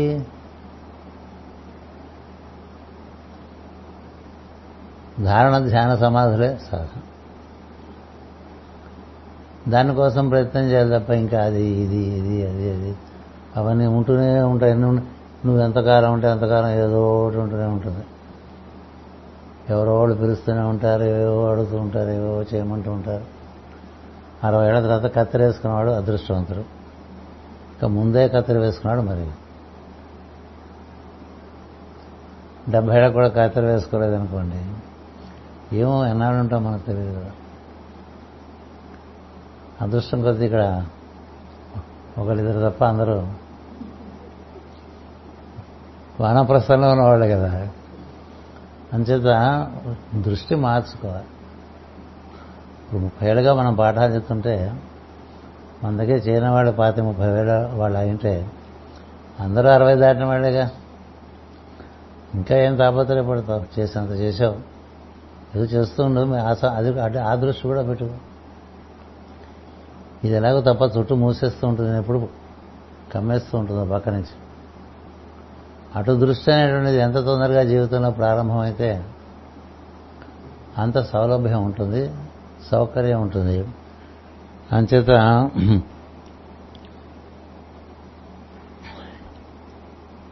వయస్సు గడుచుతుందని మర్చిపోదురు. వయసుతో చెట్టు వలె దేహం పెరుగును కానీ అతడు పెరగడు. చూడండి, మనిషి పెరగడం అంటే వాడి శరీరం పెరగడం కాదు, వాడిలో ఉండే చేతన పెరగడం. వీడు ఎంత వాడైపోయాడండి అన్నట్టుగా ఉండాలి కదా. అంటే ఆత్మ మహాత్మ అయిపోతుంది, మహాత్ములు అయిపోయారు, ఋషులైపోయారు, మహర్షులైపోయారు, బ్రహ్మర్షులైపోయారు. దేనివల్ల? చైతన్య వికాసం వల్ల అయిపోయారు కదా. నీ లోపల నీ చైతన్యము నీ శిరస్సు నుంచి వెన్నెముక లోపల పైనుంచి కిందకి, కింద నుంచి పైకి అన్ని కేంద్రాల్లోకి ప్రవహిస్తూ ఉండటం వల్ల నువ్వు పనిచేసుకుంటూ ఉంటావు. దాని యందు నీకు దృష్టి ఉండాలి. దాని చుట్టూ ఏర్పడినటువంటి బ్లాడర్ లాంటి ఈ శరీరం యందు దృష్టి ఉండకూడదు. ఈ శరీరాన్ని భూతము అంటారు, అంటే అది ఆధారంగా ఇది పుట్టింది అని అర్థం. భూతాలంటే జీవులు కాదు, గుర్తుపెట్టుకోండి. జీవులకి ఏర్పరిచినటువంటి లేయర్స్ అన్నమాట, పొరలు పొరలు పొరలు పొరలు పొరలుగా మన చైతన్యం చుట్టూ ఎనిమిది రకాల పొరలు ఏర్పడి ఉంటాయి. అవే అష్ట ప్రకృతులు. అసలు మనం ఈ పొరలేవి కాదు. లోపల ఉండేటువంటి ఒక గదలాగా ఇదొక కాంతి గుండం శరీరం, లోపల వెన్నెముక ఆ పట్టుకునేటువంటి దండంలాగా ఉంటుంది, ఒక గదలాగా ఉంటుంది. అటువంటి కాంతి రూపం చుట్టూ ఇదంతా ఈ సప్తధాతువులతో ఏర్పాటు చేస్తారు. అంచేత మన శరీరం అంటే అది అనుకోవాలి. అప్పుడు కనీసం నేను చైతన్య స్వరూపుడని గుర్తుంటుంది. అలా కాకపోతే ఇది లావుగా ఉంది, ఇది సన్నగా ఉంది, దీనికి ఏదో వచ్చింది, వీటికి వస్తాయి జబ్బులు, దానికి రాదు, దాన్ని జబ్బు ముట్టుకోదు. మన లోపల ఉండే చైతన్యాన్ని జబ్బు ముట్టుకోదు, దేన్ని ముట్టు మనం అదే మన చైతన్య స్వరూపుడమే. జబ్బు దేన్ని ముట్టుకుంటుందంటే మిగతా ధాతువులన్నింటినీ ముట్టు. అది నీ ప్రవర్తన బట్టి, వచ్చి ఏర్పడిన కర్మ బట్టి, కాలం బట్టి వస్తూ ఉంటుంది. నేను ఇది కాదు, లోపల ఉన్నవాడిని అనే భావన ఉన్నవాడికి అక్కడ వెళ్ళి లోపల కూర్చున్నాడు అనుకోండి, పరీక్షతో ఏడు రోజులు వెళ్ళిపోతా ఉంటే లోపలికి వెళ్ళి కూర్చున్నాడు. అది కథ. ఒంటి స్తంభం మేడలో వెళ్ళి కూర్చున్నాడు. ఒంటి స్తంభం మేడలో వెళ్ళి కూర్చోవడం అంటే ఈ లోపల కూర్చోవటం. అక్కడికి రాగలిగిన వాడు సుఖమహర్షే, ఇంకెవరు రాలేదు. వెళ్ళిపోతావా అని ఆయన తెలుసు, ఆయన వెళ్ళిపోడని ఈయన ఆయనకి చెప్పాడు. అది మన కథ. ఒక మరణించిన వాడికి ఇంకో మరణించిన వాడు చెప్పింది భాగవతం అండి.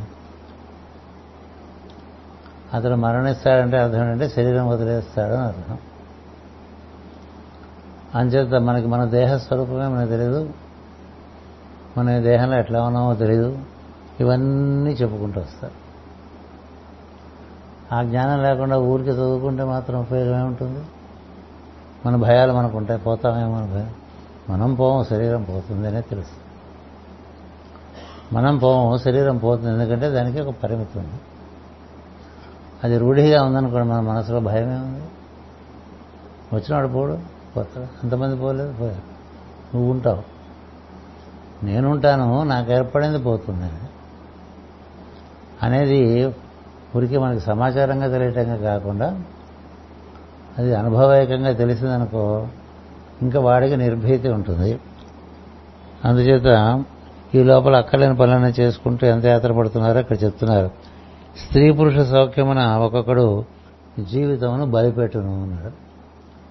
కేవలము స్త్రీ పురుష ఆకర్షణలో జీవితాలు కాల్చుకున్న కథలు చాలా ఉంటాయి కదా. ఒక్కొక్కడు దారాపుత్రుల కోసము అన్యాయములు చేసి దెబ్బతినను కదా. ఇది వాడిని బాగా పోషించాలని వీడు అక్కలేని పనులన్నీ చేసి వాడు దెబ్బతింటూ ఉంటాడు. అడవిలో ప్రయాణం చేస్తున్న వాడు మదపుటేనుగులను చూచి భయపడి పారిపోవచ్చు. బావిలో పడినట్లు వీరందరినూ తాము కోరిన సుఖ కారణముల వంక చూసుచూ వయస్సును కాలిబాటలో పరిగెత్తి వయస్సును కాలిబాటలో పరిగెత్తి మృత్యువను బావిలో పడుతున్నారు. అది ఎప్పుడు గుర్తుండాలి. యోగంలో ఏం చెప్తారంటే ఎప్పుడు కూడా ఈరోజు రాత్రి నేను వెళ్ళిపోతాను, దానికి సంసిద్ధమైన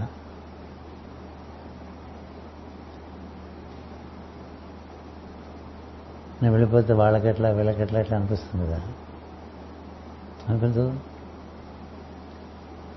దానికి సమాధానం చెప్పారు, నువ్వా వాళ్ళందరినీ పోషిస్తున్నావు, నువ్వా వాళ్ళని పోషిస్తున్నది. అడవిలో చెట్లను ఎవరు పోషిస్తున్నారా అంటాడు. సృష్టిలో అందరి జీవులకి ఆహారం ఎవరు పెడుతున్నాడు, వాడే పెడుతున్నాడు. మనకు సామెతలు ఉంటాయి, నారు పోసిన వాడు నీరు పోయాడా అని కదా. అది ఆ జ్ఞానం కలిగిన వాడు తప్ప మిగతా భయంగానే ఉంటుంది. నేను పోతే నా పిల్లలకి ఎట్లా అనిపించదు, అనిపిస్తుందా అనిపించదా? ఆ భయం కూడా పోతుందంటాను. ఎందుకంటే ఇంకోడు ఉన్నాడని, వాడి వల్లే నువ్వు ఉన్నావు, వాడి వల్లే నీ భార్య పిల్లలు ఉన్నారు.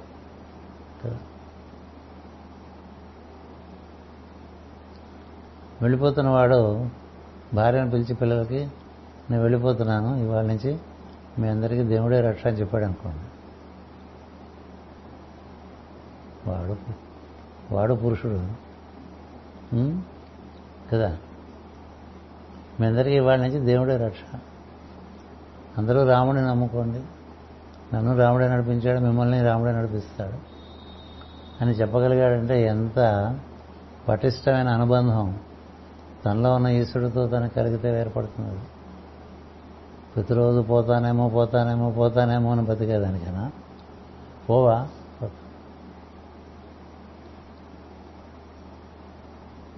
మన వల్ల నడవట్లేదు. ఇది అది అహంకారం. మనం లేకపోతే ఎట్లా అనుకుంటాం కదా, ఏం లేదు, మనం లేకపోతే మనకన్నా బాగా చేసేవాడు ఇంకోటి వస్తాడని చెప్పారు మాస్టర్. సృష్టి నడవడానికి ఇబ్బంది ఏం లేదు, నీకు ఇబ్బంది లేదు, ఎందుకంటే మళ్ళీ శరీరం ఇస్తారు. ఇలాంటి జ్ఞానం ఉన్న చోట భయం ఎందుకు ఉండాలండి?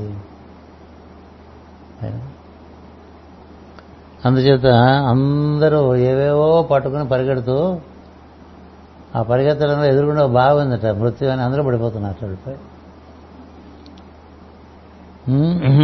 కనుక సంసార మార్గమైన వ్యామోహమునకు చెందినదే నీవు రాజుకను పొగరు కూడా అన్నాడు. అంతే,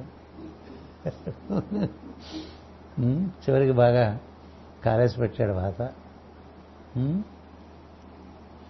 సంసార మార్గమైన వ్యామోహనముకు చెందినదే నీవు రాజు అనుకుని పొగరు కూడా, రాజన భావం విడినసో నీవు మిగులుదు.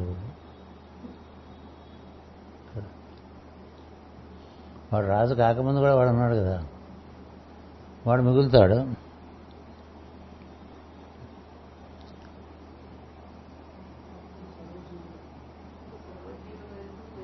అప్పుడు సర్వజీవులందును మైత్రి కలుగును.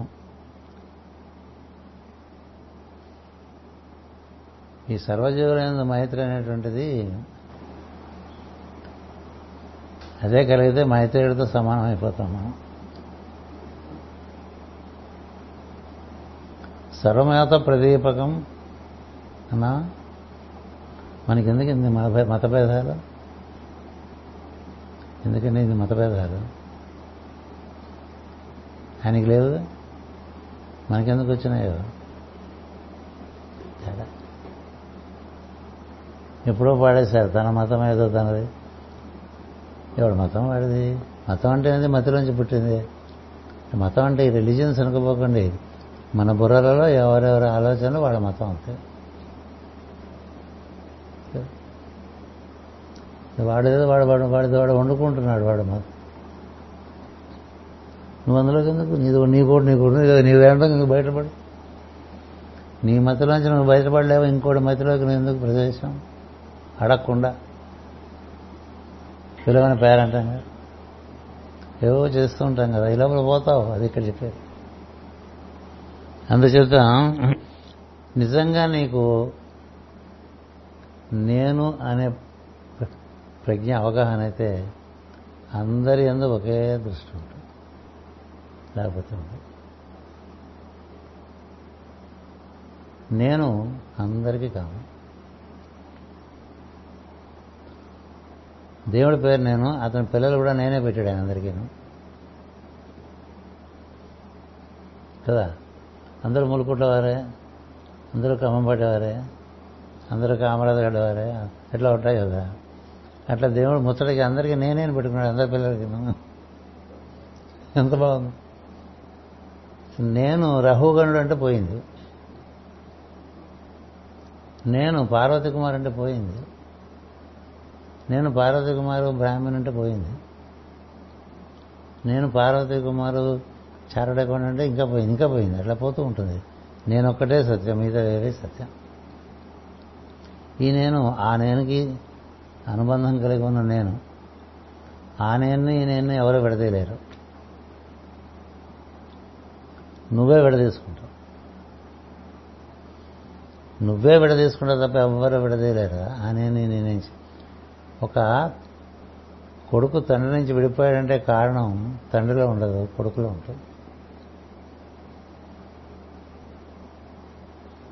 ఆ కొడుకు తండ్రి నుంచి విడిపోయాట అంటే కారణం కొడుకులో ఉంటుంది, తండ్రిలో ఉండదు. ఎందుకంటే తండ్రి ఎప్పుడు తండ్రే, కొడుకు ఎప్పుడు కావాలి. కొడుకే ఏవో వేరే ఆలోచన ఉంటుంది. అంచేత ఆయన కొడుకు ఈయన, ఆయన కొడుకు అన్నీ ఆయన కొడుకులు, అందరూ జీవులందరూ ఆయన పిల్లలే అన్నప్పుడు నీకన్నిటి అందరూ మైత్రి ఉండద్దా? అందుకనే భగవద్గీతలో భక్తుల లక్షణంలో చెప్పడం మొట్టమొదటి లక్షణం శ్రీకృష్ణుడు చెప్పే చెప్పేది మైత్రి, కరుణ అంటాడు. ఆ రెండే లేవు. అన్నీ చదువుకుంటాం కానీ ఏర్పడలేదు కదా. మైత్రి కరుణ, మైత్రి కరుణ ఏవచ అంటాడు. ఎప్పుడైతే నేనుగా నేను తెలుసుకుంటావో అప్పుడు నీకు అందరి ఎందుకు మైత్రి ఉంటుంది. వాళ్ళకుండా చూడబోచ్చు, మనకు సంబంధం లేదు. మన పక్క నుంచి మైత్రే. అజాత శత్రువుని ఎందుకు పేరు పెట్టారు? ధర్మరాజుకి ఆయన దృష్టిలో ఆయనకు ఎవరు శత్రువులు లేరు, యుధిష్ఠిరుడికి ఎవరు శత్రువులు లేరు.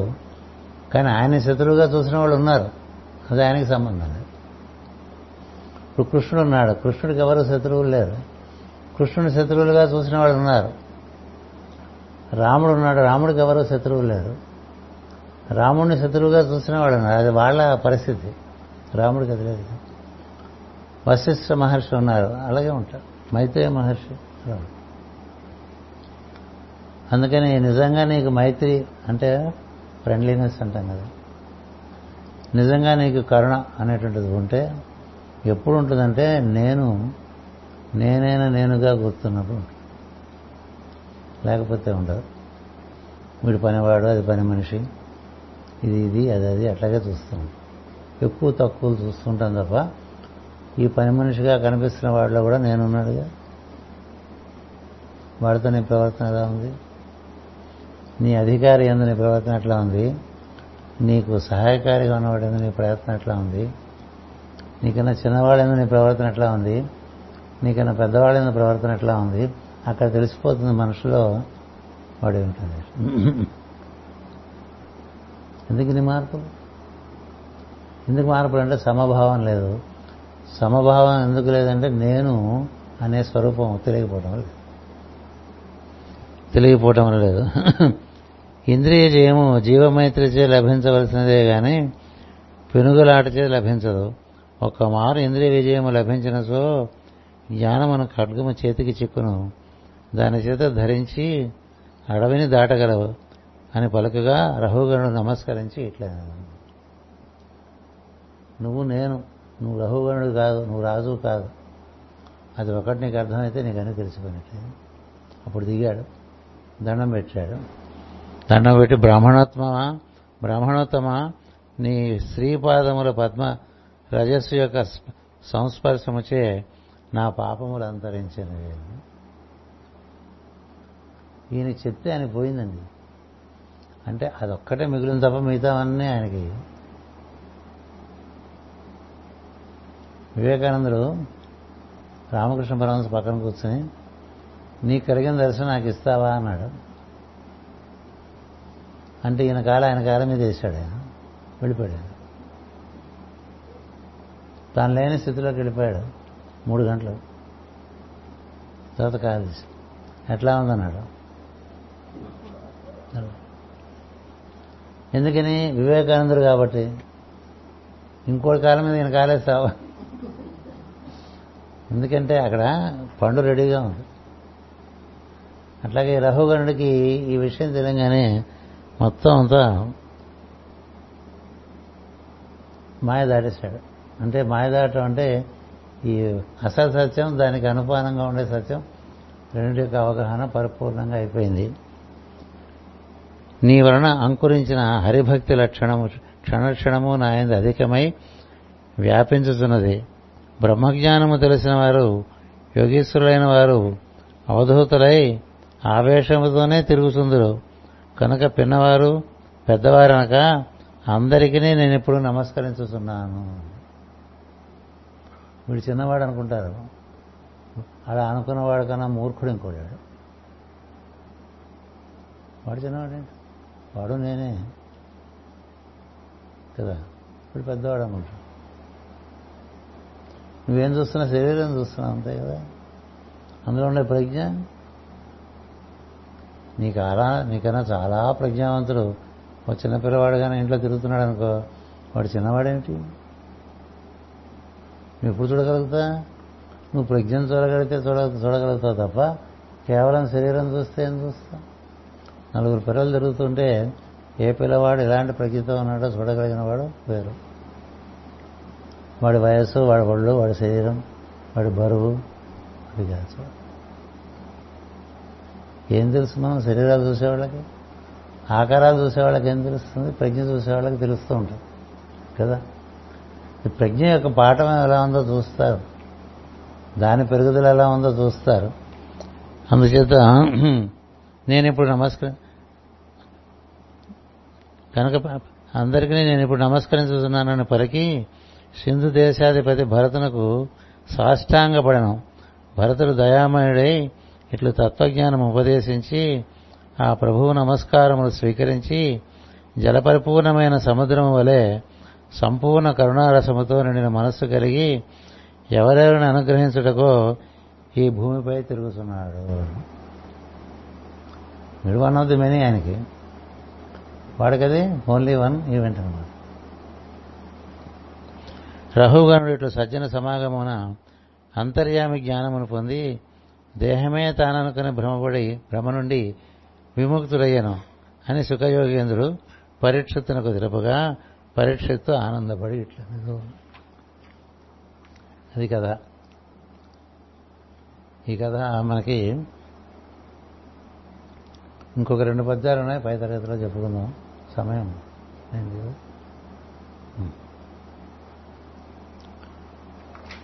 విషయం ఏంటంటే ప్రధానంగా కనపడుతున్నది ఒక్కటే చూడకండి, దానికి ఆధారమైనటువంటిది ప్రజ్ఞ.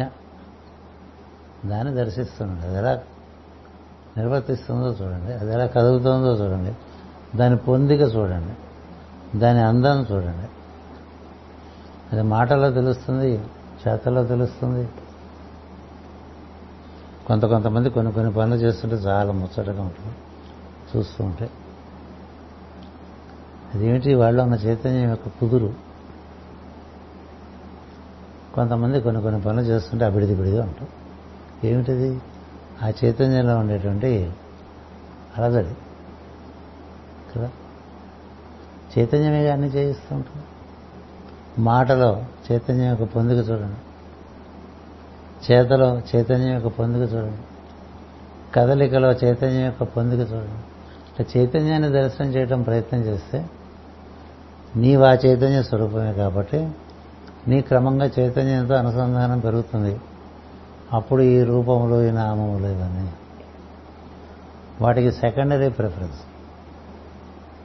అవి వద్దంటలేదు, అవి లేవంటలేదు, దే ఆర్ సెకండరీ అని. ఇది ప్రైమరీ. చాలా అద్భుతంగా మనం డైనింగ్ టేబుల్ పెట్టి మంచి వెండి గ్లాసులు, వెండి పళ్ళ పెట్టి, వెండి గ్లాసులు పెట్టి ఏవో అందంగా తయారు చేసి అన్నీ చేసి అందరినీ కూర్చోబెట్టిన తర్వాత ఎంత మంచి భోజనం ఉంటుందో అని కూర్చు కూర్చుంటారు కదా. పెట్టిన పదార్థం నోట్లో పెట్టుకోగానే గుమ్మేద్దాం అనిపించేట్టుగా ఉంటాయి.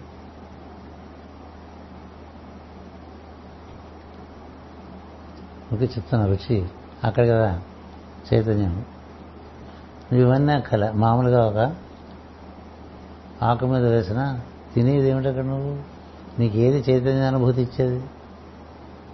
రుచిగా ఒక చూచేదైనా, ఒక వినేదైనా, ఒక రుచి చూసేదైనా, ఒక ముట్టుకునేదైనా, ఒక పనైనా దాంట్లో కనిపిస్తుంది. ఒక వికాసం చెందిన వాళ్ళు నిర్వర్తించే తీరు, వికాసం లేని వాళ్ళు నిర్వర్తించే తీరు. ఈ వికాసం మళ్ళీ పెరుగుతున్న కొద్దీ దానికే చక్కని ప్యాటర్న్స్ ఉంటాయి, నమూనాలు ఉంటాయి. ఆ నమూనా ప్రకారం అది ఏ నమూనా ఉండదు, ఏదో అడగోలుగా ఉంటుంది. ఇప్పుడు ఇలా ఉందనుకోండి, దీని మీద దీన్ని ఎక్కించడం ఒక పద్ధతి, దీన్ని ఇలా పెట్టడం ఒక పద్ధతి. ఇది ఉందనుకోండి, ఇది ఇలా పెట్టడం ఒక పద్ధతి, ఇలా పెట్టడం ఒక పద్ధతి, దీన్ని ఇలా కూడా పెట్టచ్చు.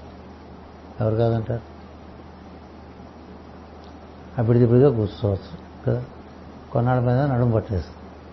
మనందరికీ నడువులు పాడైపోవడానికి కారణం మనం సరిగ్గా కూర్చోవటం చిన్నప్పటి నుంచి నేర్చుకోకపోవటం వల్ల.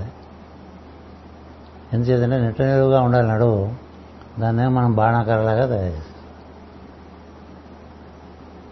అన్నాడు. అంటే చైతన్యము మనలో దాన్ని దర్శించడం చేస్తే ఏమవుతుందంటే ఆ చైతన్యమే శ్రీ అంటే. ఆవిడకే భగవద్ అనుభూతి పరిపూర్ణం ఎప్పుడు కూడుంటుంది. నీకంతే, నీ చైతన్యం ఎంత బాగా విస్తృతి చెందితే నీకంత అనుభూతి ఉంటుంది, ఆనందం. అంచేత ఊరికి పరిగెత్తుకుంటూ అవి పడేసుకుంటూ ఇవి పడేసుకుంటూ ఇవి మర్చిపోయి అవి మర్చిపోయి అన్నీ అడ్డగోలుగా పెట్టుకునే వాళ్ళకి ఉండొచ్చు, తప్పేం లేదు, ఎందుకంటే స్వతంత్రం కదా. కానీ వాళ్ళకే లోపల ఏ సుఖం ఉండదు. ఎందుకని లోపల ఒక చక్కని సెలయేరులాగా ప్రవహించదు చైతన్యం, హడావుడి హడావుడి హడావుడి. ఎందుకంత అది ఒక శరద్ ఋతువులో నదిలాగా ఉందనుకోండి, వాడు హాయిగా ఉంటాడు, వాడు సుఖపడతాడు. లోపల చైతన్యముతో నీకు ఉండేటువంటి సుఖమే సుఖము, మిగతా సుఖ సుఖాలు కాదు. చైతన్యం లేకపోతే ఆ అనుభూతి కూడా లేదు. ఎందుకంటే సత్యమునకు చైతన్యము అనేటువంటిది ఉన్నప్పుడు ఈ చైతన్యం ఆ సత్యాన్ని అనుభూతి చెందుతుంది.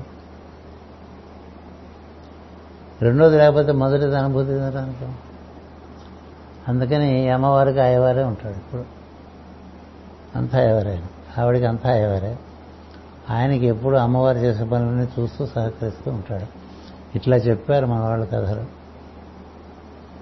అందుచేత ఇవాళ మనకు కథ ఏంటంటే, రెండు పద్యాలు ఉన్నాయి కానీ అవ్వలేదు, పై క్లాస్లో చెప్పుకుందాం.